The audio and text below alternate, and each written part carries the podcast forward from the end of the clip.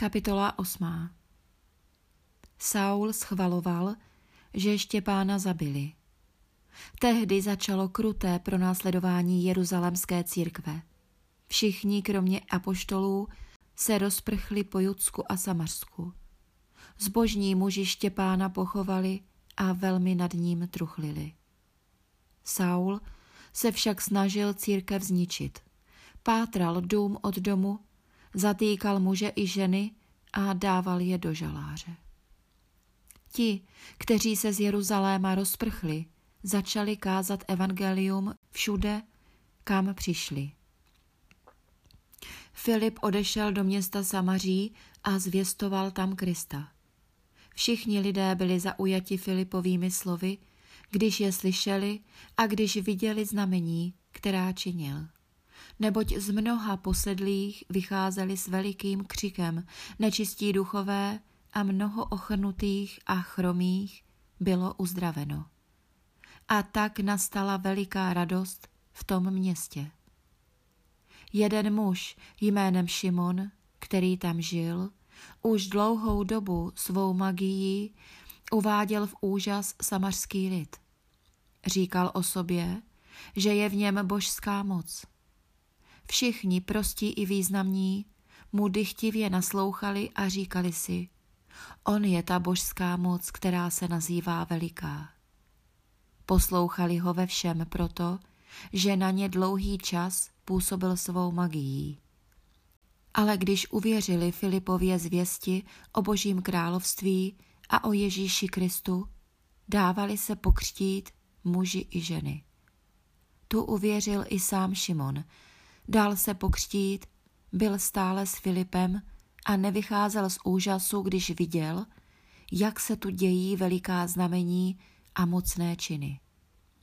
Když apoštolové v Jeruzalémě uslyšeli, že v Samařsku přijali boží slovo, poslali k ním Petra a Jana. Oni tam přišli a modlili se za ně, aby také jim byl dán duch svatý, neboť ještě na nikoho z nich nesestoupil. Byli jen pokřtěni ve jméno pána Ježíše.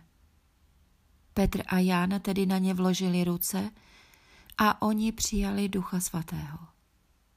Když Šimon viděl, že ten, na koho apoštolové vloží ruce, dostává ducha svatého, nabídl jim peníze a řekl, dejte i mně tu moc, aby ducha svatého dostal každý, na koho vložím ruce. Petr mu odpověděl, tvé peníze ať jsou zatraceny i s tebou. Myslil sis, že se boží dar dá získat za peníze.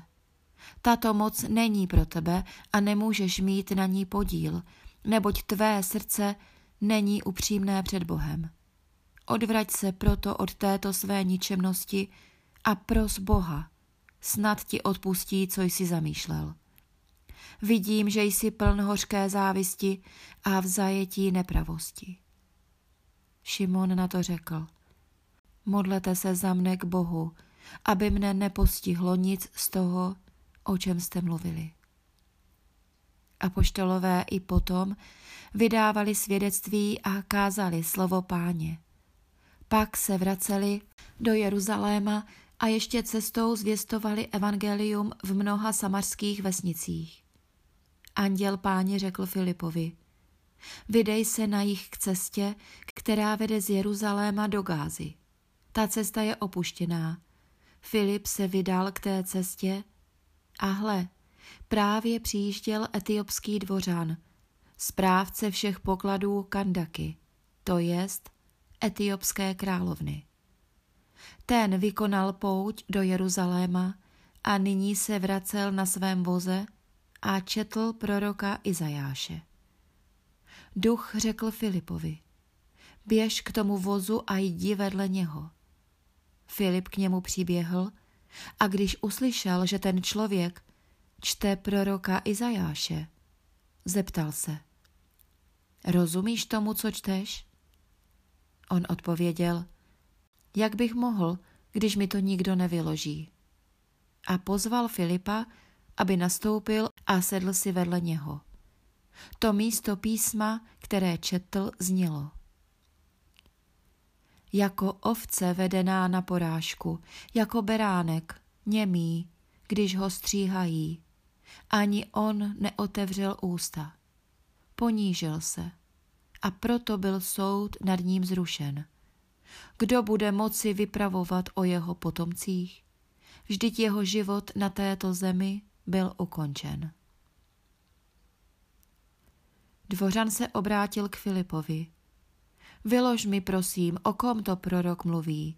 Sám o sobě či o někom jiném. Tu Filip začal u toho slova písma a zvěstoval mu Ježíše. Jak pokračovali v cestě, přijeli k místu, kde byla voda. Dvořan řekl, zde je voda, co brání, abych byl pokřtěn.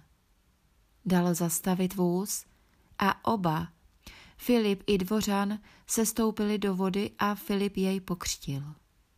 Když vystoupili z vody, duch páně se Filipa zmocnil a Dvořan ho už neviděl. Ale radoval se, jel dál svou cestou. Filip se pak ocitl v Azotu. Procházel všemi městy a přinášel jim radostnou zvěst, až se dostal do Cesareje.